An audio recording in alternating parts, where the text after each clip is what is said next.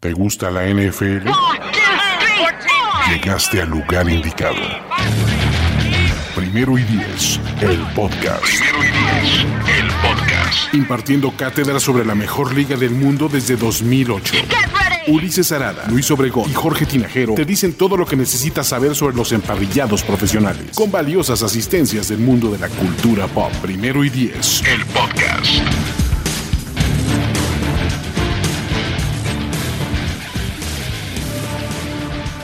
¿Qué tal amigos de Primero y Diez, el podcast, el videocast o lo que sea? No, el podcast. Bienvenidos a como todos los lunes, ¿no? Vamos a platicar de NFL, los Avengers originales, Jorge Tinajero, Luis Obregón y un servidor, Ulises Arada. ¿Cómo están muchachos?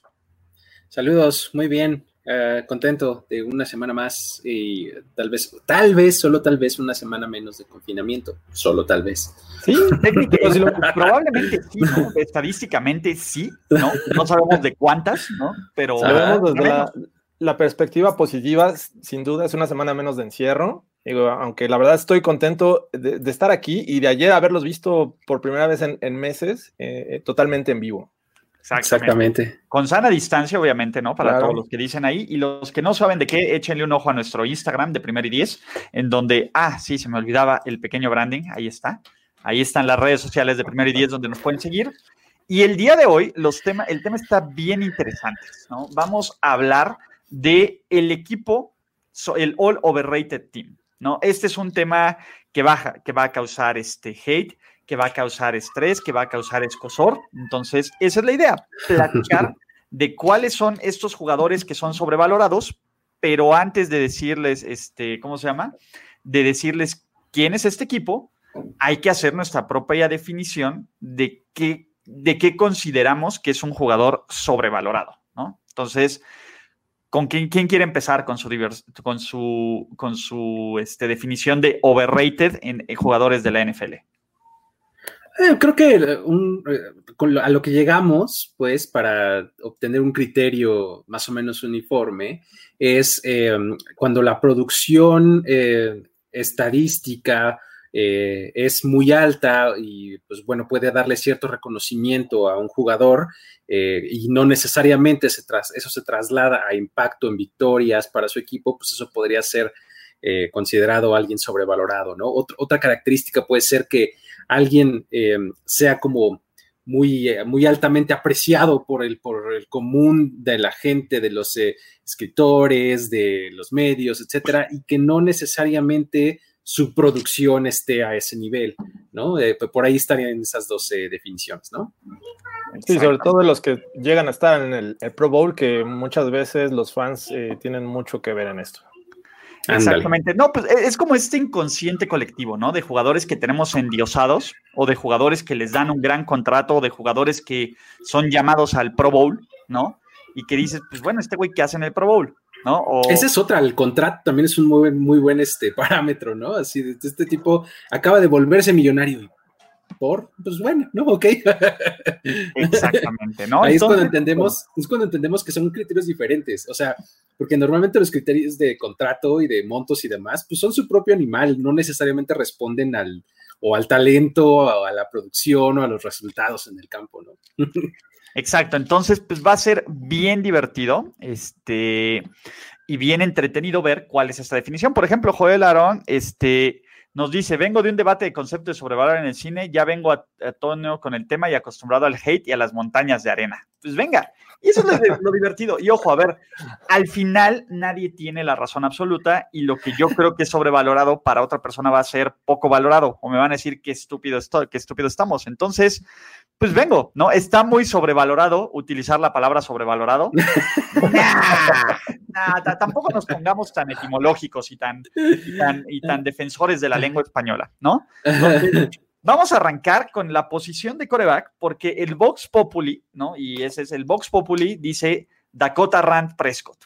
Pero ¿qué decimos nosotros? está, está, en su lista, está en su lista. Yo tengo tres corebacks en mi lista de overrated y ninguno de ellos es Dakota Rand Prescott. Exacto, yo tampoco. Yo, tampoco lo tengo. No, lo que pasa es que yo creo que. Ahorita todavía no está sobrevalorado, punto. ¿sabes, cuál es el, ¿Sabes cuál es el problema? Que, mucha gente con, con, con, Dak piensa que tiene que ser el mejor coreback o el peor. o sea, no hay nada en medio, ¿no? Entonces, ese es el problema, yo creo. Entonces, yo creo que, yo creo que Dak Prescott está, está, justamente valorado. O sea, es un tipo que es, que es bueno y, ya. O sea, no, no creo que, no, no, no conozco a alguien que diga ese nombre es la superestrella, es la segunda avenida del Messi. No, o sea, calma. Está bien, estás, es bueno y listo, ¿no? O sea, de eso a que sea pésimo, pues tampoco, ¿no? Pues sí, está, va a estar interesante. Porque, mira, los comentarios están interesantes. Kirk Cousins, Drew Brees. Drew Brees está bien interesante en esa lista. vamos a, vamos a yo lo tengo en mi lista. Ayuda. Sí, okay. Kirk Cousins también yo lo tengo. Totalmente. Eh, Josh Rosen, por cierto, güey, que le no voy a decir nombres, pero no, por supuesto que no. Entonces, yo voy a soltar al primer nominado. A ver, venga. El centra Matt Ryan.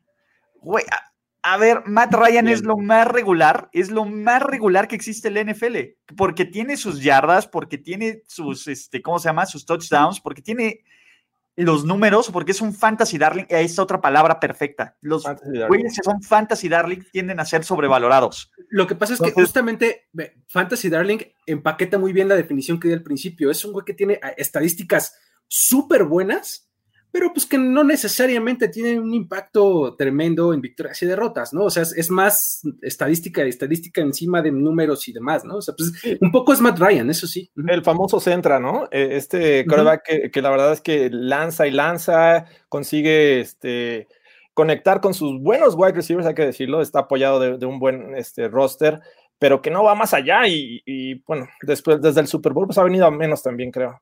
Exacto. ¿Qué otro nombre tienen? A ver. Drew Brees ya lo lanzaron. Por ahí Luis iba a lanzar a Drew Brees. A ver, ¿por qué?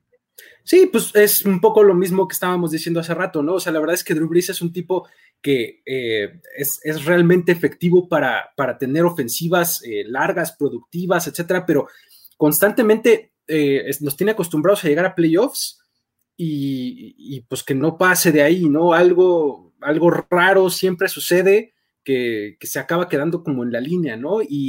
a ver, y aquí yo quiero agregar un punto, ¿no? La gente se queda con la interferencia, no interferencia en New Orleans. Los, los, los Rams empataron el partido. Los Saints ganan el volado y son el primer equipo en la historia en ganar el volado en una final de conferencia y en perder el juego. ¿Y por qué pierden el juego? No sé si se acuerden de la intercepción que tira Drew Brees en tiempo extra. Exactamente. Brett Fabresca, terrible, ¿no? que, dices, güey, pues eso también cuenta y eso también juega, ¿no? Totalmente fantasy darling, ¿no? sí, es, y, de verdad, o sea, no es, no es este, en absoluto quitarle el mérito de, la gran producción que ha tenido pues, a lo largo de toda su carrera, ¿no? Pero la verdad es que, pues, pues tampoco es un quarterback este, súper este, congratulado, ¿no? O sea. Pues sí, ¿qué otro nombre tiran ahí al ruedo? yo, pongo, yo pongo al quarterback de los Rams, Jared Goff, este eh, tipo que lanza y lanza y lanza mucho. Está bien cobijado por, por este Brandon Cooks en su momento. Este, Robert Woods. Eh, Cooper Cup ahora, ¿no? y por ahí su tight end, este Higby, me parece que es.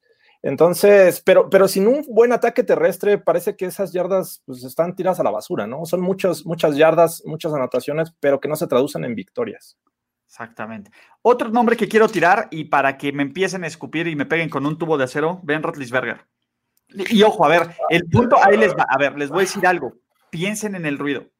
El ruido de los fans de los Steelers es este año, como si estar Ben Roethlisberger, somos un equipo de playoffs. Ese es el ruido, ¿no? Es que ya lanzó para 5 mil yardas, es que ya nos quitamos de los cánceres que eran Antonio Brown y tas. A ver, les voy a decir algo. Ben Roethlisberger, si creen que Ben Roethlisberger va a llegar, es lo que ustedes imaginan que fue, tienen un serio, serio problema. No le estoy, y ojo, a ver, decir que está sobrevalorado en este momento de la carrera no le quita sus logros en caso de, los Hall anterior. Dice no les quita nada, simplemente en el inconsciente colectivo aún creen que son de lo mejor que hay del NFL, cuando en verdad, pues ya ahorita están en el ocaso de su carrera, ¿no? Entonces, no, le tiro ese nombre. Lo poco que pudo jugar en 2019, la verdad es que Roethlisberger no se vio nada bien vino la lesión y pues se perdió el resto de la temporada. Eh, y yo lo pensé en, ponerlo en, mis opciones, pero creo que aún tengo un, rayito de, esperanza con este coreback. No, no, porque, no porque, sí, la voy a quitar, deja que la tenga. Ayer, ayer no me la pude traer, pero, eh, eh, pero siento que todavía hay, no hay que descartarlo del todo. Y hay otras opciones que a mí me parecen todavía este, más sobrevaloradas, como el caso de, de Kirk Cousins, que ya lo mencionaban, O eh, Philip Rivers también lo pondría por ahí, que es un tipo que lanza, lanza, este, conecta con sus receptores, pero que no sirve de, mucho. Bueno, pero Philip Rivers no está ni tan valorado, ¿no? ya para, creo que, creo que Pero sí entra en esa categoría de fantasy darling, ¿eh? Más o menos, ¿no? Fíjate que yo he, tenido, hablando específicamente de fantasy, he tenido un par de decepciones con Philip Rivers cuando lo he drafteado. Como que tiene semanas bien buenas, pero la mayoría son malas. Crash and burn. En playoffs, crash and burn completamente. Sí, eh, digo, puede, puede ser, eh, pero sí. Eh, por ejemplo, a mí, un nombre que, que, que me saltó hace rato que estaba haciendo mi lista es el de Ryan Tannehill, por ejemplo. ¿no? O sea, Ryan Tannehill, ahorita los Titans, pues bueno, eh, eh, quieren todavía permanecer en la cresta de la ola que los llevó tan lejos la temporada pasada, pero pues no sé, siento que están confiando en un Ryan Tannehill que ha tenido una buena temporada y ni siquiera completa porque le empezó a Mariota, ¿no? Yo, también tenía pensado poner a, a Tannehill, pero la razón por la cual los Titans mejoraron y llegaron a playoffs y llegaron hasta donde llegaron fue Ryan Tannehill, o sea, realmente el tipo jugó bien, eh, como para ponerlo así en, esta... sí, este no pelearía porque él se quedara, pero, pero fue un nombre que, me saltó, ¿no? Ok, vamos a hacer la terna. Ya tenemos seis nominados, sí, para la decepción, digan los Cowboy Lovers, ¿no? No hay el secreto de la montaña, no hay problema, ¿no? No está Dak Prescott, no, no pasa nada. Yo quiero que Matt Ryan esté en la terna final. No sé ustedes. Creo que Matt Ryan tiene que estar ahí. Tiene es un que Sí, sí, que esté, que esté, entre de, mis dos candidatos, de Matt Ryan y de Big Ben, pero doy a Matt Ryan, pero fácil. O sea, es otra categoría. ¿Cuál, es, cuál sería su gallo, muchachos? Yo de mis dos tengo a Drew Brees y a Ryan Tannehill. Yo aventaría a Brees. ¿Brees? ¿Y Jorge Tinajero? Yo me voy por eh, Jared Goff. Jared Goff. Y a ver, ¿por quién votamos? ¿Con quién nos quedamos? ¿Con Goff? ¿Con Brice o con Matt Ryan? Yo, me quedaría con Ryan. Es que Matt Ryan es muy sólido. Sí, Matt, Ryan es súper sólido, ¿no? Eh, por ejemplo, aquí nos dicen, Ulises, ¿se te olvidó Teddy Bridgewater? No se me olvida también que está en, mi short list, ¿no? Eh, yo no sé cómo le siguen pagando tanto dinero a Teddy Bridgewater, pero pues, a ver, creo que infló un poco sus bonos la temporada anterior. Pero sí, creo que Matt Ryan, ¿no? Está, porque creo que los tres lo teníamos en nuestra lista. Sí. Entonces creo que por unanimidad, ahí está. Muy bien. Corredores. Generalmente la posición de corredor es la más sobrevalorada, ¿no? ¿Por qué? porque fuera de algunas estrellas, pues muchos hay jugadores que son brillantes uno o dos años y después desaparecen, entonces sin ningún problema están ahí, ¿no? Entonces, en la posición de corredor, vamos a elegir un corredor para nuestro equipo ideal all overrated. ¿quién sería ese corredor? Yo quiero, yo quiero aventar eh, al ruedo a Leonard Fournette. ¡Ah! Eh. Leonard Fournette. Este, llegó a la liga, no sé si se acuerdan, como el siguiente Adrian Peterson, ¿no? Con esa promesa. Ha tenido algunos años más o menos buenos. Este año estuvo, pues, sí, entre los más productivos en, en, cuanto a yardas. Lo utilizaban un montón para atrapar pases, pero aún así es un, es un corredor que, no, no, es nada especial, nada diferente, y la verdad es que, que todo el mundo lo tiene como, como una estrella, ¿no? No sé qué opinan. Sí, de hecho, yo también lo tenía en mi lista. es muy, muy sólido, muy sólido. Eh, yo quiero aventarles otro nombre, David Johnson. Porque David, Johnson. tiene un trabajo. David Johnson vive de 2006, de 2016, 2017. ¿no? Ya ni me acordaba de él. Por eso, a ver, pero David Johnson es un corredor titular en la NFL. Por el que se le pagó como un corredor de superestrella, como Fantasy Darling fue, y la gente todavía lo tiene ahí en. Bill O'Brien parece que, solo se quedó con su tape de esos años, ¿no? Entonces, David Johnson también creo que es un nombre a considerar. Sí, totalmente. Eh, aunque digo, no está en el radar porque yo ya no lo tengo tan alto, ya ni me acordaba, Así como para ser overrated, no sé. A Jim Mustard, no. Es que, a ver, yo creo que Raheem Mostert lo puse yo en mi lista, ojo, porque creo que en San Francisco todos los running backs son intercambiables, por muy feo y muy mala onda que pero los fans de los 49ers lo ven como el siguiente gran dios, entonces... Es que, ¿sabes qué? Anotó muchísimo, estaba viendo sus estadísticas, este año Dios, 10 touchdowns. O sea, sí, lo que hizo en playoffs, ¿no? Lo que le hizo a Green Bay, la... la gente se le queda. y, para la cantidad de, snaps y de, tiempo en el campo que tuvo, 10 touchdowns son un montón, ¿no? O sea, hay un montón de corredores que quisieran una temporada de 10 touchdowns, ¿no? Entonces, eh, por ese lado lo, puedo entender, ¿no? Pero sí, no, creo que no, o sea, no, es, no es mal candidato. Yo voy a aventar un candidato que creo que va a ser polémico y es eh, Mark Ingram. Este, Jorge! Sí, y te voy a explicar por qué. venga, te voy a explicar por qué. E, está en un sistema en el que preocupa más a las defensivas si el, el coreback se va a quedar con el balón que si se lo va a entregar al running back. Ah, entonces, creo que eso abre las posibilidades para que un running back tenga un trabajo mucho más este, tranquilo, porque las defensivas siempre van a dudar. Y otro por ahí lo mencionan, y este, es Todd Gurley, otro de mi lista, pero creo que Mark Ingram eh, está sobrevalorado se beneficia muchísimo, en eso estoy completamente de acuerdo, del sistema en el que está, o sea, porque em, estás tan al pendiente de, como decías, de, si Lamar Jackson va a hacer el read option, se va a quedar con el balón o no sé qué, que de repente como que se abre el mar, o sea, tal claro. cual en una, en una directa así súper sencilla, hay un hueco tremendo en el centro del campo. ¿no? Y se ve beneficiado. Lo hacía con los Saints. A ver, el tipo es perfecto como este. A ver, nadie lo está poniendo como una superestrella. Ese es el tema. A ver, pero el tipo como corredor 2 o como complemento de corredor o como corredor de medio tiempo es espectacular. Espectacular. No, aparte un comité no está mal, yo creo. yo tampoco creo que esté mal, digo, lo saben utilizar, pero creo que la, la, chamba de un running back en, en Baltimore ahorita es mucho más tranquila que en cualquier otro lado. Ok, entonces, estos son nuestros gallos, ¿no? Básicamente, yo creo que Leonard Fournette, ¿no? Debe ser el uno. Todo el mundo lo tenía. Y Leonard Fournette yo lo tenía en la lista, sí. Era mi candidato número uno. Está cañón, ¿no? Entonces, este, pues ahora ahí la, para los que ponen Austin Eckler, pues no, Aaron Jones, creo que todavía no, Melvin Gordon, creo que todavía no puede, este. Yo tenía otro por ahí de, de, respaldo, que es Sonny Michel, por ejemplo, que sí.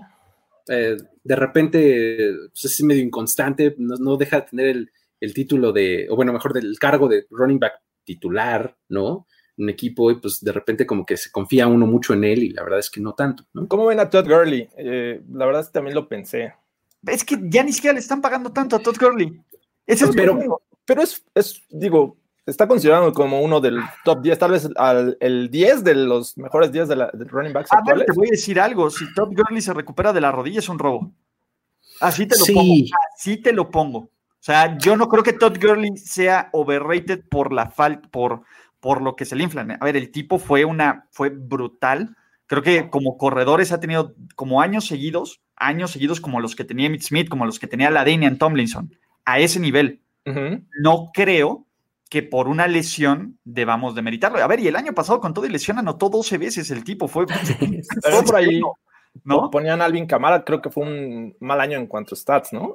Exacto. Le'Veon Bell, yo no creo que Le'Veon Bell esté sobrevalorado, a pesar de lo que le pagaron, yo creo que no lo, a ver, yo creo que es negligencia de, de este, ¿cómo se llama? De, de Adam Gates. Adam Gates. Más que otra cosa, ¿no? Entonces, pues ya estamos ahí.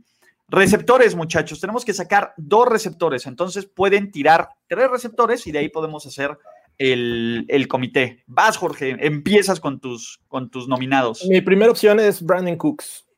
Me parece que es un tipo, Muy es joven, es joven, este, eh, ya se va a, los Texans, no sé qué tan bueno vaya a ser en ese sistema, en teoría pues, debe ser la opción número uno, pero creo que está totalmente sobrevalorado. Y otro que tendría que poner ahí es eh, eh, Juju Smith-Schuster, me parece que está sobrevalorado desde el año pasado. Pero estaba sobrevalorado, ya ahorita ya nadie lo valora. No, sí, sigue siendo el, mejor de, Pittsburgh, creo. No. Este, ¿Quién es el mejor de Pittsburgh? James Washington. Hace mejor la única cosa lo que juegan los Steelers, que son pasos profundos. Ah, bueno, no sé, o sea, sinceramente creo que Juju es un buen wide receiver número dos, pero en la situación en la que se encuentra en, el equipo, pues no, está brillando. Entonces me quedo con estas dos opciones. Luis. Ok. Pues yo les voy a decir un nombre que también puede ser no popular. Eh, un tal Julian Edelman. Uy, es lo único que le queda a los Pats. ¿Por qué eres así? ¿Sabes qué? Es que se me hace que, este, se me hace que, que, Julian Edelman es este. Um, es, justo lo que, lo, que, lo que abrimos diciendo. O sea, eh, el tipo tiene una cantidad de recepciones bestial, todas, ¿no? O sea, más de 80, más de 90, rebasa las 100 recepciones por temporada sin ningún problema. Algunas de ellas este, eh, en, tercer down, o sea, clutch bien ahí. Super Bowl, Luis, Super Bowl, Super Bowl Edelman. Hasta, hasta le ayuda a Deshaun Jackson con sus redes sociales. sí, y este, sin embargo, creo que, creo que el, eh, el problema es que siento como que cuando no sé, como que el, estas drogas de Edelman, está, está, no, no, infravalora tampoco. No, este, creo que, creo que el asunto es que eh, hay una percepción como de Julian Edelman como el mejor receptor y creo que es un tipo de rol, o sea, creo que eh, si Edelman no hace exactamente, o sea, lo que está en su canastita, pues, no lo hace bien, pues tiene que estar en el slot, en una ruta intermedia, de entre los números, y, como que todo el mundo lo tiene como en un pedestal un poco diferente, o sea, como si fuera este, el mejor receptor, y pues la verdad es que eso a mí se me hace que de ahí viene los... Ya hasta me están echando la culpa de, lo de Edelman. Yo no fui. No fue Jorge, fue Luis, ¿no? yo no fui, yo no fui. Ah, no, fui yo que... A ver, yo tengo dos nombres, ¿no? Y ojo, decir que está sobrevalorado no es decir que sea malo, que es importante. Mm, Creo que Michael Thomas en la conversación del mejor receptor del NFL está sobrevalorado. A ver, la producción la tiene, pero vean por qué tiene la producción. Básicamente era quien todo mundo le lanzaba, ¿no? A, a mí no me sorprende que un tipo tenga 20 recepciones por un partido cuando le lanzan 25 veces el balón. Ah, me encanta Michael Thomas, tiene unas grandes manos, pero yo nunca pondría a Michael, yo nunca le lanzaría el balón a Michael Thomas en la última jugada del Super Bowl cuando tuviera a los mejores, a Julio Jones, a este, ¿cómo se llama? A DeAndre Hopkins, name it. O sea, no esté en este pequeño short list de tres, cuatro mejores receptores de la liga. Eso los no, lo, no lo deja, no lo deja, este, ¿cómo se llama?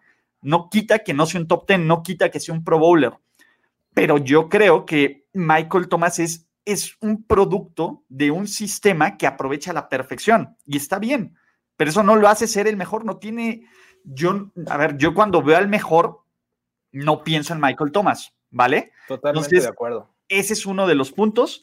Y el segundo, que creo que están inflando durísimo, durísimo, durísimo, durísimo, que me pongan a AJ Brown como el siguiente gran receptor del NFL cuando solo lleva un año en la, en, la liga. cuando...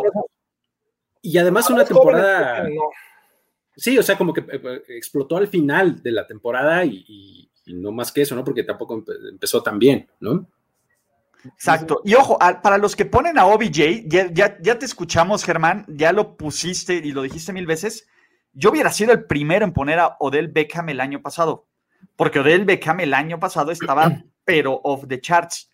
Pero creo que la realidad, como a Yuyu, lo pusieron y lo acomodaron, digamos que le dieron un telocico de realidad, y ahora ya no ves a OBJ en los top tens, ya no ves a todo eso. Y ojo, creo que en este momento eh, también estamos sobre reaccionando, y si hacemos un all on the rated team, yo tendría que poner Odell Beckham, y yo soy el primero que lo odia. Pero creo que, a ver, el talento del tipo es espectacular, no tanto para el siguiente nivel, pero no tanto para no estar en un top ten. Pero bueno, ese ya es otro tema de este, ¿cómo se llama? De eso. A ver, Thomas es el único receptor de los Saints y aún así logra grandes números, porque Thomas recibe la mitad de los targets de los Saints y, a ver, tiene unas manos espectaculares, no se lo quito. Pero de nuevo, ¿dónde estuvo ese Thomas dominante en playoffs? ¿Dónde estuvo esta máquina de hacer primeros y dieces y de mantener el reloj cuando los Saints al principio del partido lo necesitaban, antes de que entraran en el modo desesperación? Entonces, este, ahora, AJ Brown es muy pronto para decidir, completamente puede ser un gran jugador, pero quien ya lo vendió, a ver, lo estaban poniendo en la conversación de novato ofensivo del año, así tranquilos, chill, ¿no? Entonces, ese es mi, tema de, de, este, ¿cómo se llama? Punto. Pero venga. Entonces, ¿con quién nos quedamos, muchachos? ¿No? ¿Ustedes a quién nominarían de su gallo para hacerlo? Yo al primero, a Brandon Cooks. Brandon Cooks me gusta mucho, también yo lo tenía en mi lista, de hecho. Este, tenía al que ya les dije, eh, Julian Edelman, y por acá tengo a, por ejemplo, no sé qué tanto, pero uno que, uno que me brincó fue este eh, Mike Williams de, los Chargers, ¿no? Es otro de, estos receptores que como que la percepción es que eh, como que puede hacerlo todo, es un prototípico receptor número uno y demás, y pues la verdad es que hemos visto que no, no, ha conseguido nada de constancia, ¿no? En, su juego. Pues el tema es que tiene ahí a Keenan Allen y, lo usan mucho en rutas largas. Si te das cuenta y ves sus estadísticas, eh, son muchas yardas por recepción. Tiene un gran promedio por recepción, pero muy pocas anotaciones. Me parece que solo tuvo dos, ¿no? Entonces. Eh, por eh, ejemplo, exactamente. También dudé en poner a, Mike Williams, pero no, este, creo que Brandon Cook se la lleva. Mira, el, el, el ¿cómo se llama? El Raider despechado. que también es sólido, ¿eh? Pero no, yo creo que Amari ha subido su nivel, ¿no? Yo sí tengo que decir, y me tengo que quedar con mi polémica, Michael Thomas, a ver, de nuevo, y no estoy diciendo que no sea un top 10 del NFL, simplemente no estoy diciendo que sea el mejor como lo ponen mucho este, en eso. Preguntan, Luis, ¿qué le echaste esa chela? Este, este, esto blanquito que se va acá arriba no, no, es, no es espuma. Ah, Entonces, a ver, ¿qué tenemos? Tenemos a Brandon Cooks, tenemos a Michael Thomas y tenemos a quién más. ¿Mike Williams o a quién ponemos? ¿O ¿Mike Williams o ya vas full Edelman? No. No, no, me la compraron, mano. ¿Qué les digo? Está bien. Pues, bueno, ¿nos quedamos con esos dos? Sí, está bien. De hecho, íbamos a sacar dos, ¿no? Eh, Brandon Cooks. Y, y este, ¿cómo se llama? Y, Michael Thomas. Y Michael Thomas. Tyren, ojo, por contrato y porque ya fue campeón del Super Bowl, ya no puedo referirme a Travis Kelsey con el calificativo la mentira. No, no voy a hacerlo. No, y a, ver, ya ganó el Super Bowl, punto. Ya, ya ganó él, ya, ya ganó esa pequeña batalla que seguro estaba siguiendo día a día contra mí. Mi nominado es Austin Hooper, señoras y señores. Austin Hooper es proyecto, producto del sistema de los Falcons. Los Browns le sobrepagaron. Los Browns se van a arrepentir de hacer enojar a David Njoku. David Njoku es mejor que Austin Hooper. Yo no sé por qué trajeron Austin Hooper. Yo no sé por qué le sobrepagaron Austin Hooper. Es, a ver, si tengo a Matt Ryan que infla todos los números, Austin Hooper es el resultado de. Entonces, yo creo de todos los Tyrants que hay en la NFL, para mí él es el más sobrevalorado. Entonces. De acuerdísimo, era el que encabezaba mi lista por mucho del, resto de los Titans, Austin Hooper. Este, justamente a mí me parece que era el, producto de, los pases seguros, cortos, intermedios de, Matt Ryan. O sea, lo, dijiste muy bien. Sí, totalmente. Jimmy Graham era, era, otro, este, pero no, no dudé en ponerlo porque la verdad es que cada año ha ido a menos, ¿no? Eh, Jimmy Graham. Entonces, eh, la opción obvia es y por ahí no sé si tengan algún otro nombre. Pero... Eric Ebron. Eric Ebron también se me hace. O Eric Ebron sigue viviendo de la campaña que tuvo de, de touchdowns de Andrew Locke. Sí, exacto. Sigue viviendo de. Es lo único que ha hecho en toda su carrera. Con los Lions fue un bust con los, este, ¿cómo se llama? Con los Colts fuera de esa temporada no hizo nada y ahora los fans de los Steelers piensan que es la pieza clave de su ofensiva. Spoiler alert, no lo va a hacer. Eh, ¿Cómo se llamaba este coreback, este, este Tyren?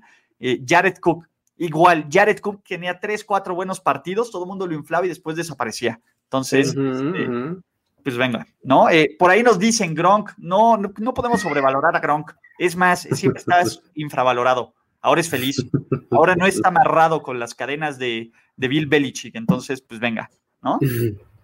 ¿Qué me dicen, por ejemplo? Dudé en ponerlos, la verdad es que no los puse ahí, pero alguno de los eh, de los de um, justamente de los de Tampa Bay, o sea, de Cameron Braid, OJ Howard, eh, Howard, ¿qué me dicen de ellos, por ejemplo? O sea, siento que son Tyrants como que, como que se han alternado en su producción, ¿no? O sea, eh, de repente uno era muy bueno, cuando llegó el otro le bajó la producción, o sea, nadie ha destacado. No, exacto. de OJ Howard, por cómo llegó, a ver, Braid es un overachiever, por cómo llegó. Sí, OJ Howard, por cómo llegó, creo que viene a la baja. OJ Howard. ha sido bien injusto que después le pongan a Gronk. ¿Sí me explico? Entonces no sé exactamente bien cómo evaluarlo a OJ Howard, pero OJ Howard pues, se veía como el mejor Tyrant de su generación. Creo que tú muy pronto pero no pinta, o sea, para lo que se esperaba no pinta bien, ¿no? Kyle Rudolph, Ulises, oye, pero ¿no fue Kyle Rudolph el que hizo esa recepción para ganarle a los Saints en playoffs? ¿En tiempo extra? Sí. Pues de hecho parecía es que, la, temporada pasada iba, iba a desaparecer porque le habían puesto este a este Smith. Smith, Smith se, aparece, se el 81, ¿no? Sí. sí. Smith. Hunter Henry nos dicen, el tema de Hunter Henry más que sea sobrevalorado es muy bueno cuando está sano. ¿No? Ese es el problema, el que nunca está. a ver, el sistema de Arias no usa Tyrants, ese creo que es una de las más grandes falacias que vamos a ver esta temporada. Si el sistema de Arians no usa Tyrants, ¿por qué demonios los Pats tienen tres? ¿Por qué tienen tres tan buenos? Exactamente. Solo tienen dos receptores que lo usan como titulares. Creo que ese es como uno de los mitos que, que, nos podemos saber. Y creer que Bruce Arians no se va a adaptar a Tom Brady también es ingenuo, ¿no? Ah, parece que Arians ha sabido trabajar con lo que tiene. Entonces, digo, obviamente traerle a Gronk a, Tom Brady pues es, es, una, es un beneficio más, pero este, pues va a tener que trabajar con esos Tyrants, sin duda. Entonces, ¿con quién nos quedamos? ¿Con Austin Hooper? Jorge, ¿tú quién nos das? Yo sí voto por Hooper. Hooper, también. sobre todo porque le acaban de pagar, ¿no? sí, lo, tenemos muy fresco en la memoria. Exacto, sí, él sí está. Línea ofensiva, aquí lo vamos a poner como unidad, ¿no? No nos vamos a ir en cada caso específico. Creo que siempre está el tema de la línea ofensiva de tal equipo es una de las mejores de la NFL. Tiene, está llena de Pro Bowlers, está llena de All Pros, etcétera, etcétera, etcétera. Y te toca, Luis, empezar. Eh, Pittsburgh Steelers. Creo que es... Me la robaste. ¿Ya? Creo que es una... no, es que sabes qué, creo que es, creo que es una línea ofensiva justo eso, o sea, que, todo el mundo tenemos como muy, muy clavado en la mente que, que, tiene grandes jugadores y demás, y no, no lo dudo que en algún momento haya sido así. Sin embargo, es una línea que está envejeciendo poco a poco y que no necesariamente está en ese mismo nivel y, y seguimos teniéndola presente como una de las mejores y no creo que es el caso. Creo que Pouncy dejó de ser uno de los mejores centros. Eh, creo que el problema es que está, está envejeciendo la línea, ¿no? Eso es mi punto. Villanueva sigue siendo bueno, pero estás el único que sigue manteniéndose, yo creo que es, es la base y el tipo All Pro constantemente es de Castro. Sí, claro. Pero de ahí Feller no tengo mucha confianza. En general, creo que las piezas se han ido y la gente todavía cree que la línea ofensiva de los Steelers es buena cuando, uno, el ataque terrestre de los Steelers fue uno de los peores, tanto en yardas como en yardas por acarreo. Dos, la protección, a ver, no es que sean los más movibles, pero eh, es más, ¿sabes cuál es el mejor ejemplo? ¿Se acuerdan de este castigo que tuvieron los Steelers en contra de, este, de, de los Pats? Del offside, everybody but the ah, center. Everyone but the center, exacto. Creo que eso te explica muy bien cómo esta línea ya dejó de pasar, ¿no? Eh, creo que la de los Steelers está muy, muy inflada. Lo fue muy bueno cuando Antonio Brown y Le'Veon Bell y esos buenos tiempos, ¿no? De, que iban a perder a playoffs contra los Steelers o contra los, contra los Pats o contra los Jaguars, pero ya fue. ¿No? Entonces, y creo que aquí sí estamos sólidos, ¿no? La que dicen los de los Cowboys, come on, muchachos, no, en serio, vean jugar la línea ofensiva de los Cowboys y vean los números y vean la protección, ahí sí, que no les gane el hate, ¿no? La de los Eagles, no inventen, la de los Eagles creo que es la segunda mejor, o se va con, los Cowboys. y aún con las lesiones, ¿no? Yo, tenía otra que posiblemente no sea tan popular, pero la de los Titans, me parece que Esa, está exacto. Eh, se ayuda mucho de, de tener uno, un buen running back que puede romper tacleadas y puede avanzar yardas. Eh, fue creo que la tercera eh, que más sacks permitió en 2019. Entonces, digo, pierden este año a Conklin y, este, y me parece que debe estar ahí en la discusión. La de los Titans fue la 8 en Pro Football Focus. Yo también creo que, que está un poquito sobrevalorada, pero no como la de los Steelers, ¿no? Por ejemplo, ahí la que los que dicen Ravens, come on, no, no, Ravens están bien sólidos. No, entonces la de los Texans, todos dicen que es mala, pero se equivocan, es malísima. la de los Packers igual de inflada, Creo que la de los Packers podría entrar, yo también la había notado, pero la verdad es que la de los Steelers está de calle, ¿no? Puede ser, la de los Packers me gusta, me gusta también como buena candidata. Pero es que la de los Steelers es bien sólida, La de es los que Steelers es fácil, ¿no? Es que es un gran ejemplo de, este, de esta conversación, ¿no? O sea, de, cómo tenemos una idea como muy, muy clavada y cuando lo, lo analizas ya a detalle, pues no, no es el caso. Ok, pateador para terminar a la All Overrated Offense. Dan Bailey. déjame meter. Dan Bailey, muchachos. Lo tenía también considerado. Dan ¿eh? Bailey, Dan Bailey, todo el mundo. Dan de Man. Bueno, con los, con los Cowboys. Y la verdad es que no se ha cansado de fallar en, este, ¿cómo se llama? En Minnesota. Minnesota. Aldrich Rosas es otro que también fue hasta Pro Bowler. Y que ya ahorita hasta tiene problemas con la ley. Entonces, esos son mis dos gallos, muchachos. ¿no? Yo también tenía de las Rosas como opción. Rosas fue el que más a mí me llamó la atención, pero bueno, fíjate que Dan Bailey, será porque está muy cerca de mi corazón, se me olvidó, o sea, no se me nubló y dije no. Entonces, eh, es probable, ¿no? ojo, le ha fallado, le falló bastante a, Minnesota. Y en Minnesota no es que esté pateando a la intemperie. Si dijeras, bueno, pues está en el, en el estadio abierto, venga pero no, entonces no sé a quién opinen, muchachos. Jake Elliott de los Eagles, creo que no, creo que Jake Elliott, desde que se ganó ese cheque de Carson Wentz con el field goal de 62 yardas, se ganó nuestros corazones. Yo también tenía a, este, a lo mejor tampoco es popular, pero Greg Lane el año pasado estuvo fallando mucho y sobre todo de, la, de 40 a 49 yardas, que regularmente tienen que ser las que, las que importan, ¿no? No, Jorge, no. Greg Delec no. Tiene una estrella tatuada. Ya lo sé que la tiene, pero pues es viene con Bones, entonces no puede. No puede nada que traiga Bones sobrevalorado. Este Roberto Aguayo, cabrón.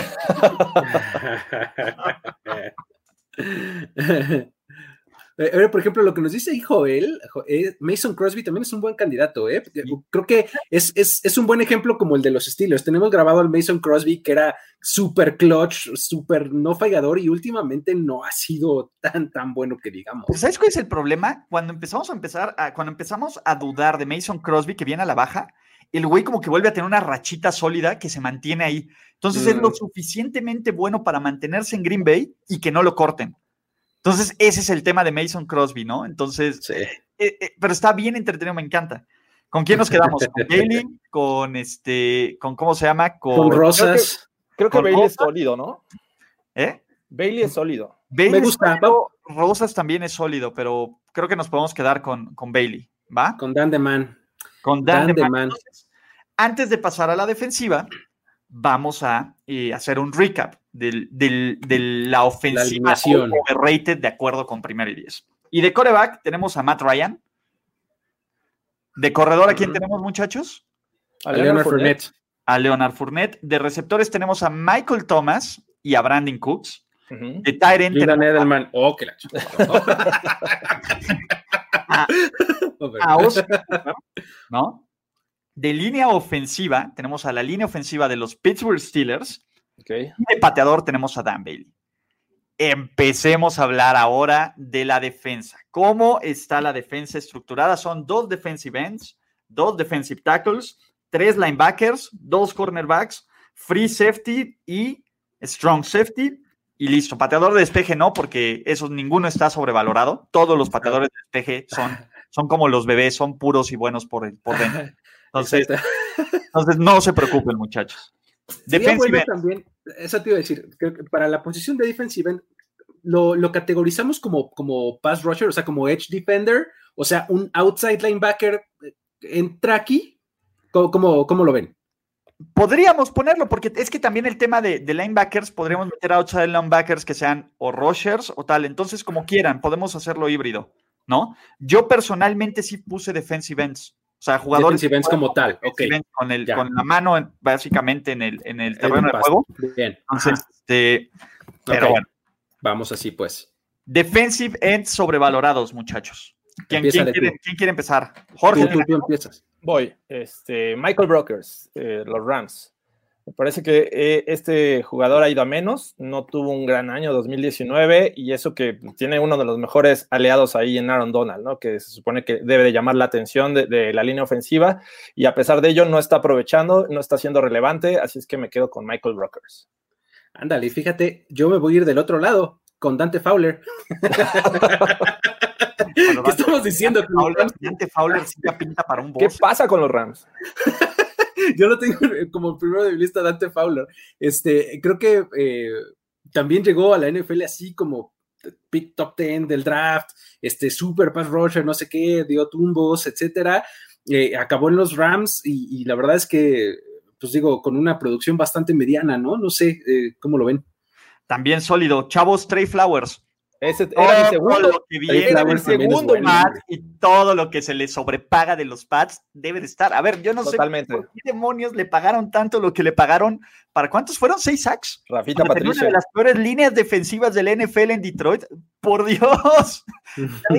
tuvo, los mismos sacks que Montez novato el año pasado. De sistema, ¿no? Entonces, por ejemplo, ahí quienes nos pone este en Damo Kong Su. ¿Cómo, ¿Cómo, creen que en Damo Kong Su, muchachos? O ya Davion Clowney, no creo que ninguno de ellos entre, ¿no? Mm, no, yo tampoco. Entonces, este, por ahí, ¿qué otro jugador? Oigan, pero ponen muchísimo a Jadavion Clowney. ¿Qué les hizo Jadavion Clowney? Vean el juego contra Filadelfia y vean cómo vale cada centavo. Ah, lo que pudo jugar lo hizo bastante bien Jadavion Clowney el año pasado. Exacto. Otro jugador que yo creo que estás estúpidamente sobrevalorado, y lo digo y lo voy a decir, no sé si ponerlo como edge rusher o outside linebacker, D. Ford. Es outside linebacker, según. Según, es que fíjate, por ahí estaba un poco mi duda, porque estaba D. Ford y también Shaq Barrett, justamente. O sea, Shaq, Barrett pues, es como outside linebacker y para mí es mi uno. O sea, que lleva sus momentos, ¿no? Jorge, su cocoro, no, Jorge, su cocoro ex bronco a mí Shaq Barrett se me hace bastante bueno. A ver, a mí el tema es que llegó como cascajo y ahora le metieron el, franchise tag. Yo creo que dependerá mucho de si logra mantener ese nivel con el franchise tag, el, caso de Barrett, ¿no? Otro que se me hace que también está súper valoradísimo y que creo que lleva como cuatro reestructuraciones de contrato. ¿Se acuerdan cuando sobrepagaron por Olivier Bernard? Los, me acuerdo bien. Primero los Giants y después los, y después los, este, los Browns. Creo que, creo que es el tema, ¿no? A ver, este, Clowney tiene como dos sacks. Ojo, a ver, muchachos, no todo en la NFL son sacks. Si creen que todos son sacks, van a decir de Marcus Lawrence tuvo un mal año. Vean jugar a de Marcus Lawrence y lo que logró para esa línea defensiva. No todo, no, no tampoco se quedan con el, el, tema de que, este, ¿cómo se llama? De que si no tiene sacks es malo. O, de sea, que Sachs es bueno. Con decirles que Robert Quinn le debe por lo menos una muy buena cena de Marcus Lawrence de su nuevo contrato con los Bears. O sea, Robert Quinn tuvo la cantidad de sacks que tuvo la temporada pasada con los Cowboys, que fue el líder del equipo, gracias a que de Marcus Lawrence comandaba dobles y hasta triples equipos de su lado. O sea, y aún así contra el juego terrestre fue solidísimo. Marcus Lawrence tuvo una muy buena temporada. Es una de las razones por las cuales cuando lleguemos a los linebackers voy a poner a mi jugador sobrevalorado. ¿Sabes? Si te pagan por capturar el coreback y no lo haces, eres malo. No, si te pagan por capturar el coreback y lo hace tu compañero, por tu trabajo, porque tú te agarras dos, este, dos bloqueos por jugada, eres bueno en lo que haces. Si no van a correr, si te tienen que poner dobles bloqueos por esquema en cada jugada, aunque no llegues al coreback, eres bueno en lo que haces. Entonces, chilax ahí, muchachos, ¿no? Este, no todos son, sacks. Seis segundos antes, Trey Flowers no tiene saques malo. What the fuck? Espérate. Trey Flowers no tiene ni los sacks y no tiene ni siquiera los doble equipos. Deténganse. A ver, pero el tema de Trey Flowers es: le pagas 40 millones, no tiene sacks, pero ni siquiera es que digas, oye, hizo mejor a la línea defensiva de los, de los, este, ¿cómo se llama? Lions. De los Lions. Tranquilos, muchachos. A ver, poner a Trey Flowers y a Jadavion Clowney en la misma conversación de sobrevalorados necesita un poco de perspectiva, ¿no?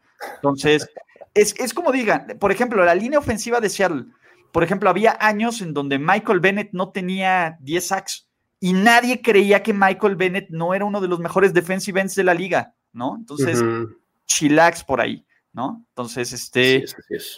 Pero bueno, Clowney jugó con JJ Watt, es el mismo caso. Ojo, Clowney sustituyó a JJ Watt cuando estuvo lesionado e hizo los números, e hizo el talento, ¿no? Yo creo que, que, que, que, Clowney se me hace a mí completamente uno de los mejores de la liga cuando está sano. además, además esa, esa dupla fue la eterna promesa y rarísima vez se nos cumplió. Siempre estaba lesionado uno o el otro.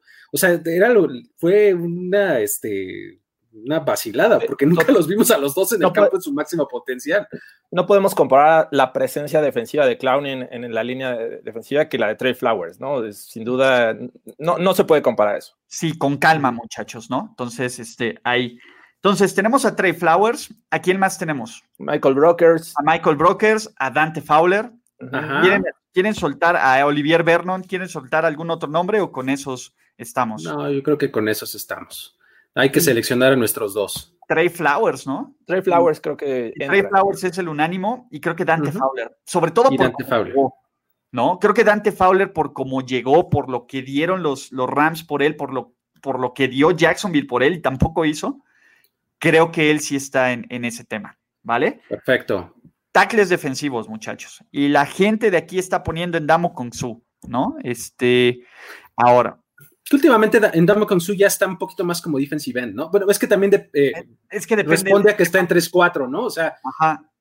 No, no, no pondría a Su eh, como. No, yo no pondría a Su, mi muchacho. Pero al que sí es, nos va a tratar como a Jay Cutler. ¿Quién, quién, va, a ser el, ¿quién va a ser el güey? El valiente.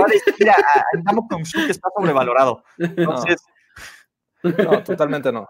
¿Saben quién? Creo que, y, ojo, era un jugador que tenía todo el potencial del mundo, que, que se veía como el siguiente gran defensive tackle de la liga, pero que por problemas de concentración, de talento, no ha logrado su potencial es Sheldon Richardson.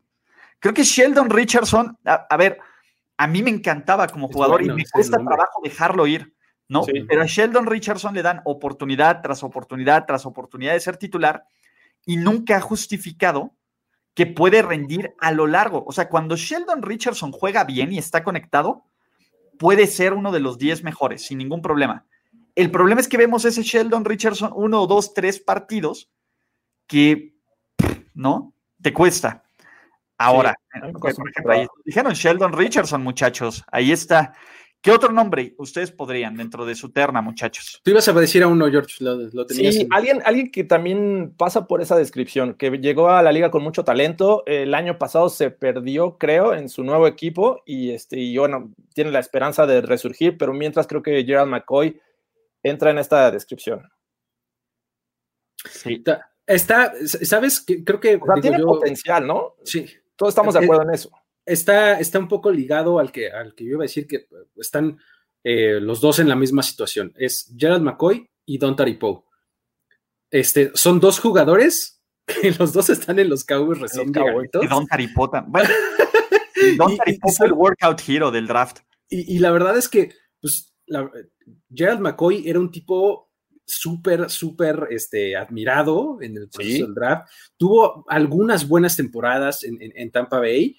Eh, y se nos quedó esa idea de él, necesariamente, no necesariamente es eso mismo hoy día, lo mismo que, que Don Poe, ¿no? O sea, llegó con muy buen cartel el draft, fue seleccionado en la primera ronda, eh, tuvo creo que una buena temporada en Kansas y, y, de ahí ha vivido de esa fama, ¿no?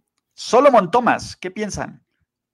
dudé en ponerlo, ¿eh? pero creo que no he tenido la oportunidad o no está considerado como una estrella en este momento como para decir que lo estamos sobrevalorando.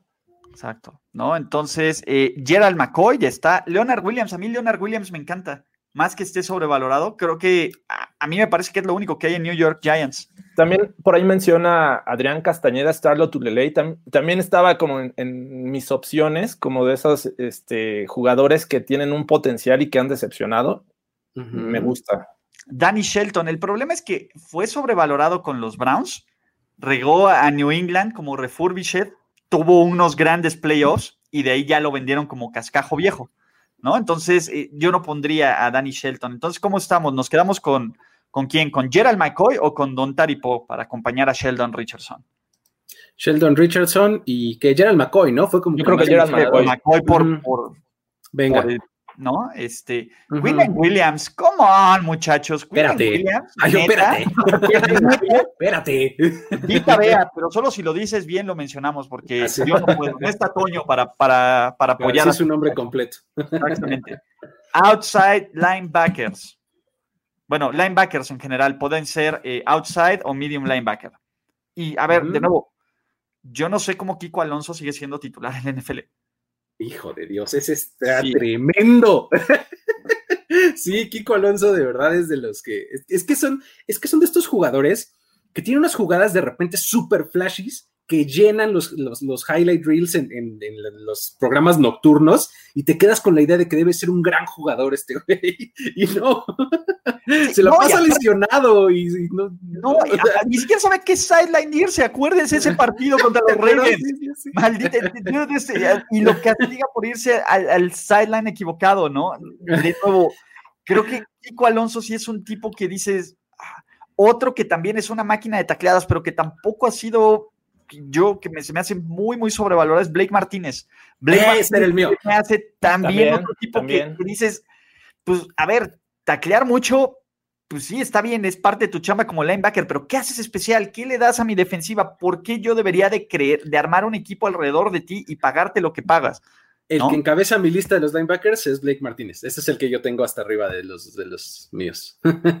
y justamente por eso, porque eh, tiene, o sea, tú ves sus, el número de tacleadas que tiene y son bárbaras, son un montón, ¿no? Pero justamente como que dices, bueno, pues nada más, ¿no? O sea, no, no, no, no, no, tiene nada especial. Les voy a aventar un nombre, dices, Jorge. Un nombre eh, de los Steelers es Bud Dupree. Este Bud Dupree está considerado linebacker, es este, obviamente coincide con la descripción que hace rato Luis platicaba, de que se aprovecha y este, de, que TJ Watt está recibiendo la mayor atención. Y, de Cam Hayward y Javon Hargrave. tiene una línea defensiva que le, ayuda mucho y por eso ha subido sus números, ¿no?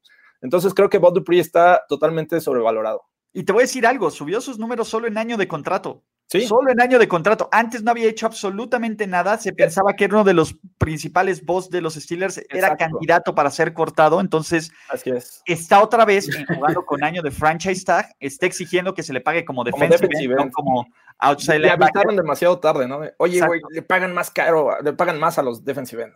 Jamie Collins será un boss en los Lions. ¿Sabes cuál es mi problema? Jamie Collins es que fue estúpidamente bueno en los Pats.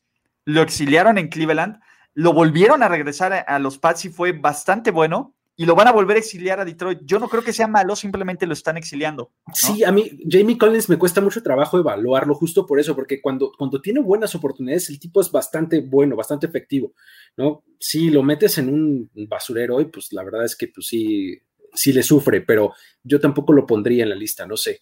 Otro nombre que está en mi lista, Kyle Van Noy, es que de nuevo, todo lo que venga a los Pats y le sobrepaguen y crean que va a ser la respuesta en otras defensivas, venga adelante. Y esto habla de la genialidad de lo que hace Bill Belichick como, con esta defensiva, con estos nombres oscuros que luego dejan de ser oscuros y, ganan millones de dólares, ¿no? Este, pero Calvin Noy está bien ahí, ¿no? Este, Daniel Sorensen, pues Daniel Sorensen tendría que ser bueno para ser sobrevalorado, entonces no. Eh, Clay Matthews, yo creo que Clay Matthews lo fue. Ya ahorita ya nadie se acuerda de Clay Matthews. Clay Matthews ya Está fuera del radar, ¿no? Sí, este, no manches, quien dice Donta Hightower ve los Super Bowls de los Pats, ve las jugadas defensivas, ese tipo es completamente infravalorado. Los Pats de lo mejor. Donta Hightower no ganan Super Bowls ahí, ¿no? Eh, Deon Buchanan se me hace un nombre ahí bastante, órale, interesante. ¿No, les gusta Miles Jack? Mm. Oh, y ese es bueno, ¿eh? No lo había pensado. Es un tipo que se ha perdido en la defensiva de los Jaguars. Y también tenía, no, y tenía potencial. Sí, no, además venía con, un, este, um, con un cartel impresionante cuando llegaba al draft, ¿no? O sea, como un este, jugador súper impresionante con una lesión que lo hizo un poco bajar su, stock, pero la verdad es que sí venía con una gran este, promesa y nomás no la ha cumplido. Exacto, a Blake Martínez le decían el segundo piso porque todos pasaban por esa vía.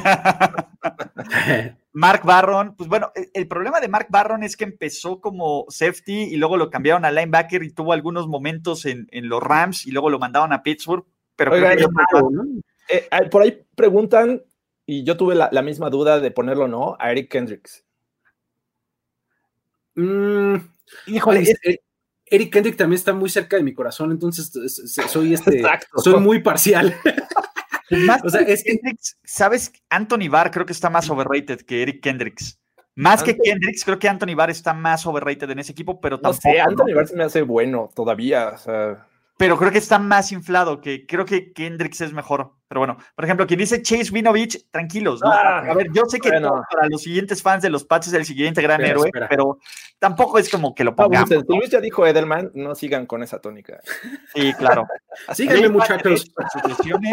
no. Calvan Noy, completamente. Este, de ahí, ¿quién más? Gerardo Jiménez, Sean Lee, To DVD Without You pero ya no está como en el radar, ¿no? Es, es lo que te iba a decir, mira. Exacto. Eh, Sean Lee fue uno de los mejores linebackers cuando estaba eh, en sus mejores momentos. Sí se lesionaba muchísimo. Actualmente creo que ya no tiene gran relevancia Sean Lee, ¿no? Eric Kendrick sobrevalorado, ya les afectaron las chelas, ya bien, patearon el pesebre del, del Skull. van a venir los, los, los Ragnars a, venir a, a, golpearlos, los Ragnars.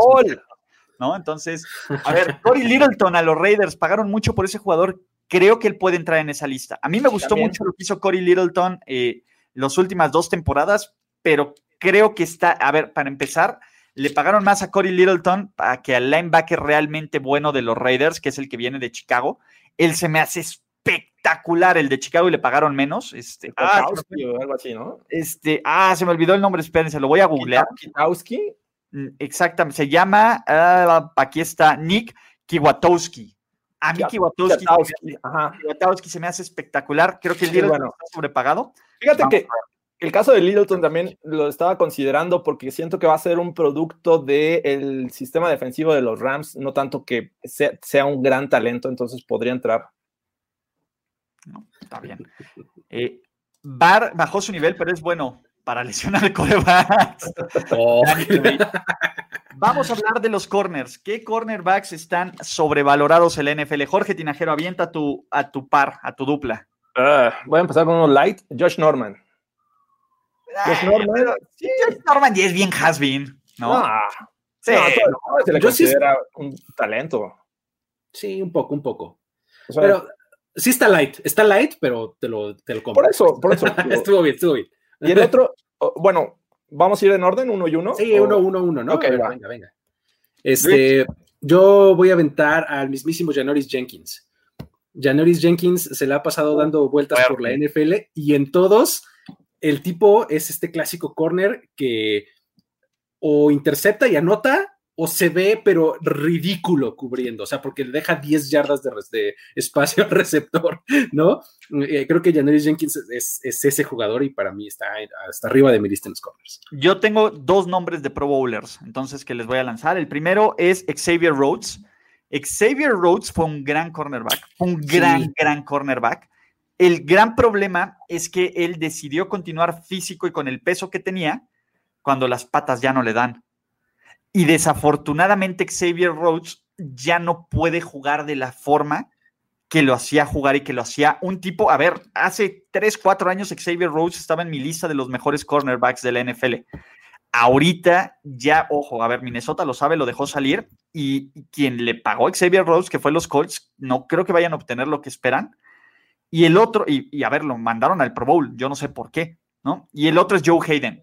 Joe Hayden se me hace sólido, se me hace bueno, pero a ver, fue muy, muy bueno con los Cleveland Browns, fue bueno con los Steelers, pero cada vez es menos, menos, menos efectivo. y a ver, ponerlo en la conversación de los mejores cornerbacks de la liga, pues está complicado, ¿no? Entonces... Ese era mi segundo. Eh, Joe Hayden era, mi segundo nombre.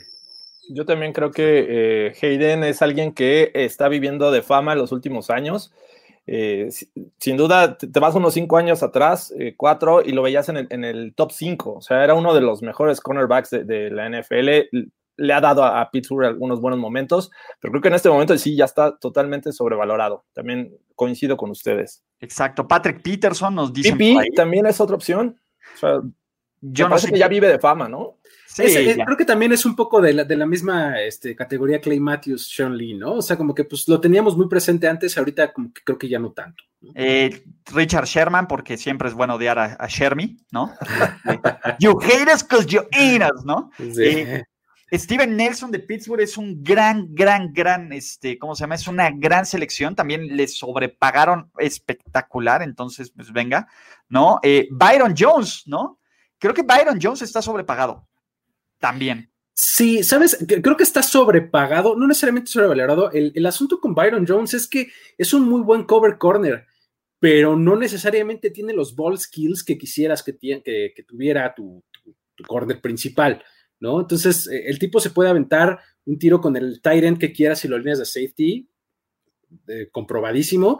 Y es un muy buen corner eh, cuando tiene su responsabilidad por fuera de los números, o sea, tradicional corner lo hace muy bien. Pero el asunto es que nada más no se roba el balón ni en defensa propia. Aquip Talib me parece que no. Yo creo que. Y aparte, Aquip Talib sigue en la liga. De los Rams. Según yo, no, sí. No sé. los Rams, ya no está en la liga, pero pues a ver, el tipo lo único que hacía era llegar a Super Bowls, ¿no? Me sorprende para bien que no tengan a Marcus Peters en esta lista. Felicidades, muchachos. Bien hecho. Qué bueno que por después de cinco años de que lo estoy, le dan el respect que se merece y el contrato.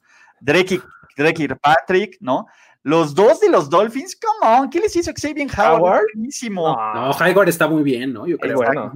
Logan Ryan de los Pats y de los Titans, AJ Bouye, oh, y ese va directo al cocoro, ¿eh? Ah, e, eso, eso lleva a veneno, sin duda. Literal, a ver, este es muy bueno y muy sólido. Malcolm Butler viene robando literalmente desde la intercepción del Super Bowl 49. No puede estar más de acuerdo. Esta, este es bueno ese nombre, es bueno el de Malcolm Butler. Malcolm Butler. Súper, súper sólido. Jalen mm. Ramsey, nah, no, él sí es bueno. Está bien, o sea, yo creo que él mismo se sobrevalora. Ese es el problema. ¿no? Es autovalorado, autosobrevalorado. Exacto. pero tiene mucha calidad. ¿no? Malcolm Butler está sólido, maldita sea, me estoy aventando todos los FA que aventaron los Dolphins. No, no. Prince Mucamara, ¿no? Talib, Talib está en Miami. Sí, se fue a Miami. Pero a ver, no va a ser titular. A ver, e-, él está ya como suplente, entonces no puede estar sobrevalorado. Jalen Ramsey, Gerardo está aventando veneno, ¿no? es más, ahí te voy nombre. A diestra y Stephon Gilmore. Entonces, Trumaine Johnson también es un nombre bastante sólido. Patrick Peterson. ¿Con quién nos quedamos, muchachos? Eh, a ver, Joe Hayden como es unánime, ¿no? Exacto, Joe Hayden creo que lo tuvimos este, unánime. Yo creo que deberíamos ir con él. Y yo quiero poner a Malcolm Butler también. A mí Malcolm Butler se me hace bien, bien sólido para ahí. O sea, ¿Para esta categoría? Para esa categoría, porque le siguen pagando. Y la verdad es que Malcolm Butler no se me hace nada espectacular. ¿No? Pues venga, entonces ya tenemos a Malcolm Butler y a Joe Hayden. No. Jair Alexander, tranquilo. No, espérate. Tranquilos, ni siquiera le han pagado su segundo contrato y ya dicen que está sobrevalorado. Sigue de novato y no está nada mal, pero bueno, venga. Nos quedamos con Hayden y con Malcolm Butler. Safeties, muchachos. Safeties. Es momento de ver cuáles son los safeties más sobrevalorados del NFL. Luis, venga, vuélvete loco. Eh, um, ay, no sé, fíjate que esta, esta me costó algo de trabajo. Eh, podría decir, es que sabes, es eh, incluso hasta doloroso porque eh, podría decir Earl Thomas. O sea, ¿sabes qué? Siento que Earl Thomas es, este clásico jugador que está, estuvo entre lo mejor, fue el mejor de su posición. Hoy día ha bajado un poco de nivel, ha cambiado su rol y la, gente, y, y probablemente hasta me incluyo, seguimos teniéndolo en un pedestal. No sé si esté algo sobrevalorado. O sea, la verdad es que safety me costó mucho trabajo. No estoy muy convencido de lo que les estoy diciendo. Ayúdenme. Creo que es la posición más complicada, ¿no? Este, me cuesta, también a mí me costó mucho trabajo. Incluso yo, yo arrojaría ahí el nombre de Landon Collins. Uh, bueno, es que Landon Collins. pero creo que Landon Collins lo fue. ¿El en Boss? Exacto, o sea, lo fue pero, fue Pro Bowl. tanto en esta lista de, de, over, de overrated que ya ni siquiera está considerado de lo mejor. O sea, pero, estuvo en el Pro Bowl, ¿no? No, Landon Collins no estuvo en el Pro Bowl. tuvo, tuvo, tuvo una temporada buenísima. Una. Y de hecho sigue viviendo. Ajá. Pero eso fue hace como tres años. Él también ya es un has-been. Digo, por aquí nos pone mucho a Tyran Matthew, pero. Es que el problema es efectivo. el problema es que si los Chiefs no hubieran ganado el Super Bowl, Tyron Matthew estaría arribísima de esta lista, pero él, él hizo, a ver, aunque sea con su boca o con lo que sea, los Chiefs hicieron las suficientes jugadas a la defensiva para llegar y ganar el Super Bowl. Entonces, no, aunque me es, es que en el mismo caso de Kelsey, ya no hay forma de llevarle los controles. Ganaste, estás on top, ya no puede estar sobrevalorado. Lo que haya pagado Kansas City por, por ti, se lo diste y lo valió. Justificó. Punto. Y se justificó. Entonces, yo creo que no. Yo tengo que ir con los dos safeties titulares del Pro Bowl de la Conferencia Nacional. Buda Baker. Por Dios, ¿qué demonios hace Buda Baker en el Pro Bowl? El de los Celtics. ¿No vieron cómo lo ouneó? Lo ouneó este, el, George Kittle. Lo hicieron, pero y yo no sé qué demonios uno lo ven para que llegue al Pro Bowl. ¿Quién demonios votó por, bro, por Boda Baker? Son errores de la matriz. ¿no? Sí, sí, sí. De nuevo, ahí se me hace perdido. Y el otro, que creo que en el inconsciente colectivo seguimos endiosando como un gran, como un gran safety, y la realidad es que ya no es ese gran safety, tiene que ser Harrison Smith. Le está pasando, creo que a la defensiva de los, de los Vikings, en su momento, ¿no? O sea, las, estamos valorando fuera de su momento, ¿no? En su momento no los valoramos, ahora que ya no son lo muy bueno que eran, pues ya se le está siguiendo, ¿no? Y a ver, Harrison Smith es popularmente cuando dices cuál es uno de los mejores safeties de la liga, es Harrison Smith. Harrison Smith. Ya, ni siquiera es el mejor safety de su equipo. También, eh, por ahí también ya lo leí y lo tenía considerado, pero eh, no sé qué tan relevante puede ser ya en este momento Kenny Bácaro. Llegó con muy buen cartel, pero la verdad es que ha decepcionado y creo que ahorita está en, en Tennessee, si mal no recuerdo, y pues se ha perdido totalmente. Sí, oh. era, era, llegó a ser muy, muy bueno, pero sí, creo que no, ahorita ya está como medio olvidadón también, ¿no? Jaja, Clinton Dix no hizo nada en los Bears y va a robar a Dallas. Pues ni siquiera va a probar, ¿no? Le pagaron bien poquito. Nañito, nañito. no es como que le super contrato. Para quien pone a Kevin Bayard, la verdad es que le voy a hmm. poner el mismo tratamiento que a este, ¿cómo se llama? Que a Dion Sanders, Child Peace, ¿no? Así, no, no, quieren aplicar, no quieren aplicar un Dion Sanders. La verdad es que Kevin Bayard, sí, yo les puedo decir, probablemente es el mejor jugador, está entre los tres mejores jugadores de los Titans, junto con Derrick Henry y junto con alguien de la línea ofensiva. Kevin Bayard es un espectacular safety, ¿no? Sí, es muy bueno. ¿No? Eh, come on, Devin McCurry, neta, neta. Creo que es, es de, estos jugadores que se han mantenido eh, muy bien por muchos años, ¿no? Estaba jugando como, como defensivo del año, ¿no? Este, por ahí nos ponen Derwin James. ¡Come on! ¡Oh, wow! No, no, no. Derwin James. no, está entre los mejores de la liga, perdón. Como la Marcus Joyner, creo que es un gran, un gran acierto. Los Raiders sobrepagaron por la Marcus Joyner y where is he now? ¿No? También creo que es un, es, un bueno, es bueno. Sólido. ¿no? Este, Carl Joseph con lo prometedor que se veía, lo mismo que Jabril Peppers, pero creo que ninguno de ellos ya está como cobrando como, como estrella, ¿no? Sí, no. este, ¿Con quién nos quedamos, muchachos? ¿Con quién nos quedamos, muchachos? ¿Harrison Smith tiene que estar ahí? Tengo mis dudas, ¿eh? Con el dolor de mi corazón, yo tampoco lo pondría, pero bueno, no, sé. no lo pongan. Entonces, ¿a quién ponemos? ¿A Buda Baker, que fue Pro Bowler, que tampoco les gustó? ¿A quién tenemos? No, Buda Baker me parece, me parece sólido. Buda Baker está sólido. Y este. Y. Mm, ¿Qué será? A ver, déjame revisar los que tenemos por acá. La Marcus Joyner también es muy bueno. Este. yo creo que Buda Baker se queda. Ojo, a ver, Gerardo Jiménez. Son dos, ¿verdad? ¿Qué crees? Si Malcolm Blotter sí está sobrevalorado para mí, pero él interceptó en un pase clave en el Super Bowl. De nuevo, ¿cuándo fue ese Super Bowl? ¿Y por qué seguimos hablando de, de, Malcolm Butler? Ese es el tema. A ver. ese veneno, Gerardo. ahorita Malcolm Butler siga viviendo de ese momento es lo que se me hace sobrevalorado. Su momento fue su momento y, y él lo logró. Pero bueno, Tyron Matthew, la verdad es que hizo jugadas bien interesantes y bien importantes con la defensiva de Kansas City. Ojo, a ver, si seguimos poniendo a Tyron Matthew en tres años en esta conversación del mejor safety, evidentemente va a estar sobrevalorado. En este preciso momento, no lo está como en su preciso momento. Malcolm Butler no estaba sobrevalorado como cornerback por esa jugada y por ese momento. Ahora, ya si vives todo eso después, Gerardo, pues sí está cañón, ¿no? Entonces vamos a dejar a Buda Baker y a quién más, ¿a la Marcus Joyner o a quién? La Marcus Joyner me parece sólido. Venga. Patrick Chung dicen, creo que Patrick Chung tampoco ha sido tan bueno. ¿Quién, quién pone a Patrick? nadie habla de Patrick Chung. Sí, no, no, no. rara vez. ¿no? Considerado uno de los mejores. Entonces, Jeff Heath, Jeff Heath también era un tardazas. ¿Dónde terminó Jeff Heath? The GOAT en los Raiders. Es que Jeff, a ver, yo voto por Jeff Heath también, ¿eh? Ah, a ver, los Raiders agarraron a varios Cowboys. Ah, pero Jeff Heath no puede entrar en esta categoría. No, yo tampoco creo, yo tampoco creo.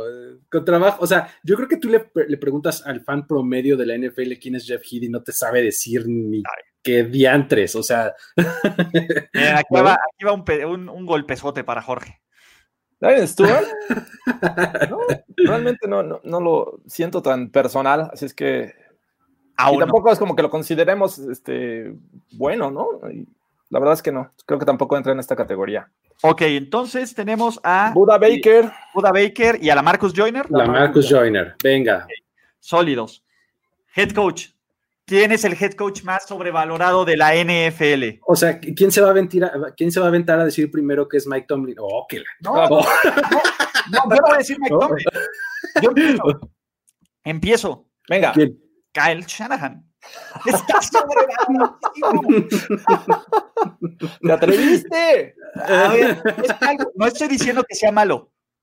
Yo ni de loco amarraba por seis años a Kyle Shanahan. Cuando me ha demostrado constantemente que cuando está así de lograrlo, así cerca de la gloria, que tiene todo para ganar, tiene todo para consagrarse, se le pone, se olvida de lo que sabe hacer, choquea espectacularmente. A ver, de nuevo, sí, regresó a los 49ers a ser relevantes, ¿no? Como lo hizo Jim Harbour, ¿no? Pero de eso a que lo pongamos en la conversación de los mejores head coaches de la NFL en este momento, ¿no? Y, si, y, teniendo todo esto, está espectacularmente. Creo que yo creo que Kyle Shanahan es muy bueno, puede ser mejor, todavía no está en esta categoría de tops. O sea, a, estos niveles de, de, de, head coach campeones del Super Bowl, ¿no? Que ponemos en nuestras listas, aún no lo está. ¿no? O sea, es, es, un poco, yo creo, el caso Sean McVay, ¿no? O sea, que... aquí está. Ah, fíjate, claro. O sea, creo que los dos están en esa misma categoría que, tienen un ascenso como súper vertiginoso. Todo mundo empieza a hablar de ellos, los empieza como a, a endiosar, tal cual, ¿no? Pero pues no han.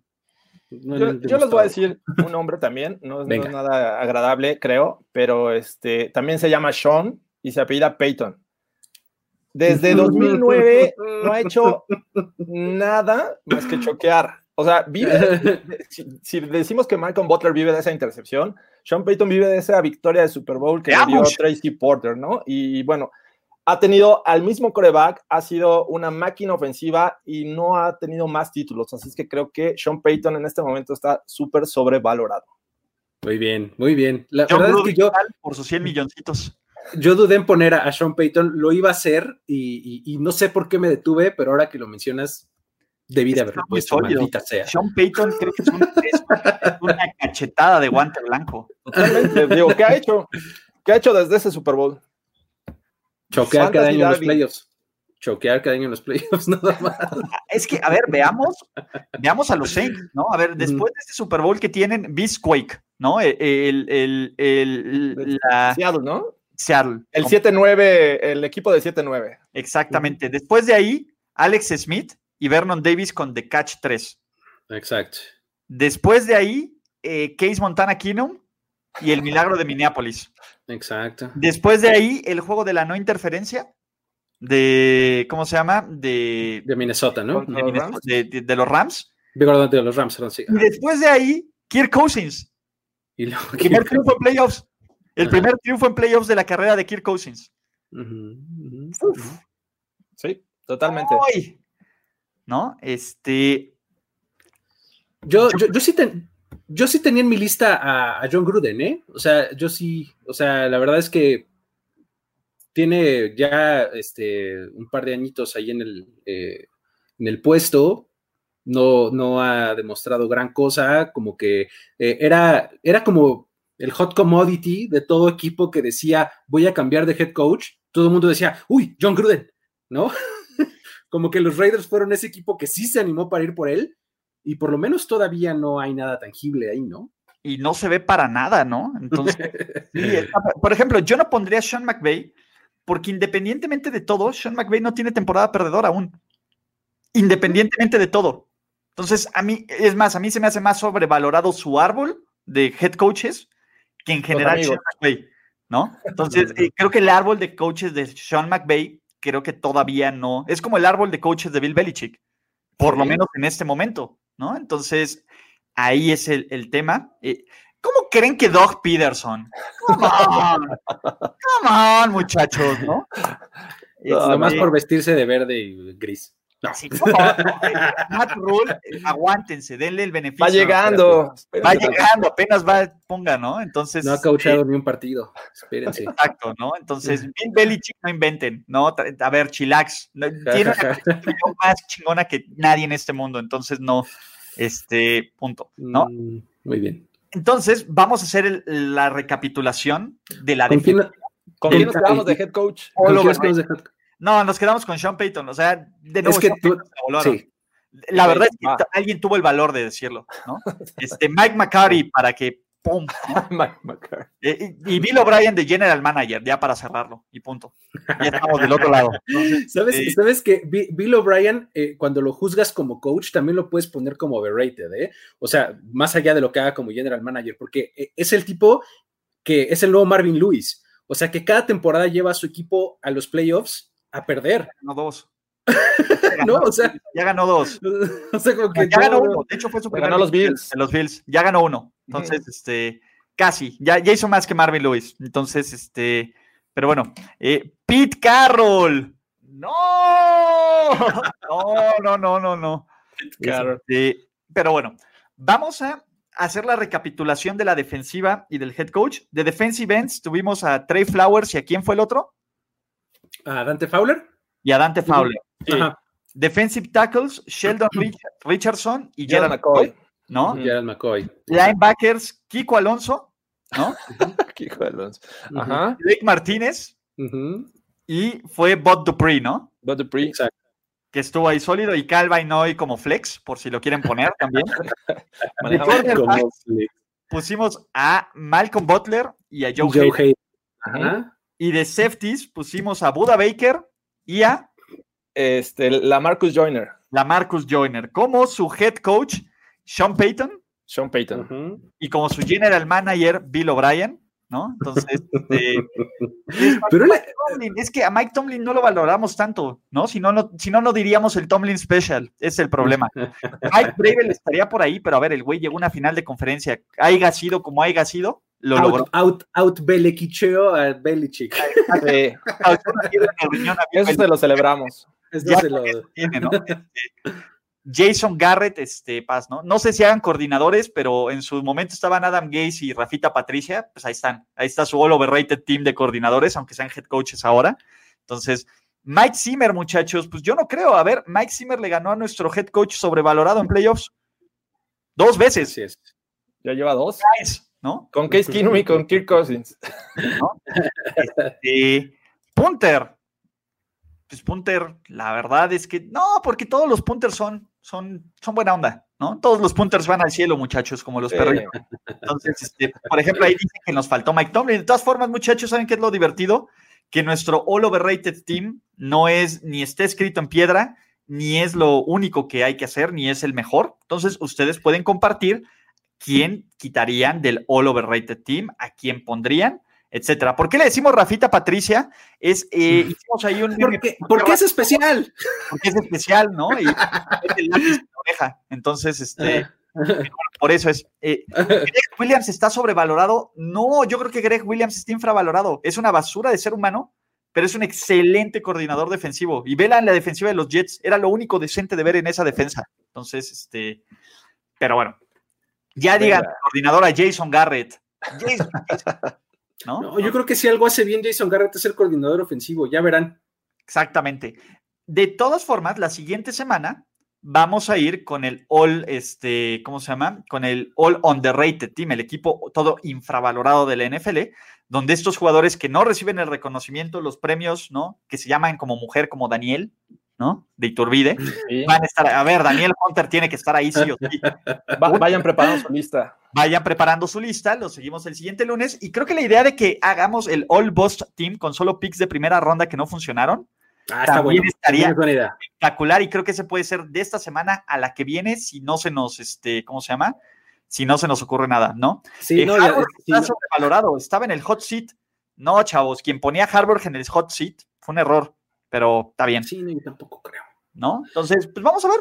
No, y, está súper bien que nos pongan los comentarios y esa es parte de la sana discusión. Entonces, muchachos, Jorge Tinajero, Luis Obregón, ¿cómo los encontramos en redes sociales? Eh, pues me encuentran ahí como arroba Jorge Tinajero, eh, en Twitter y en Instagram. A mí, arroba el buen Luigi en Twitter, principalmente es lo que hago y lo que más atiendo y les contesto ahí. En lo demás, la neta no. Así que búsquenme en Twitter.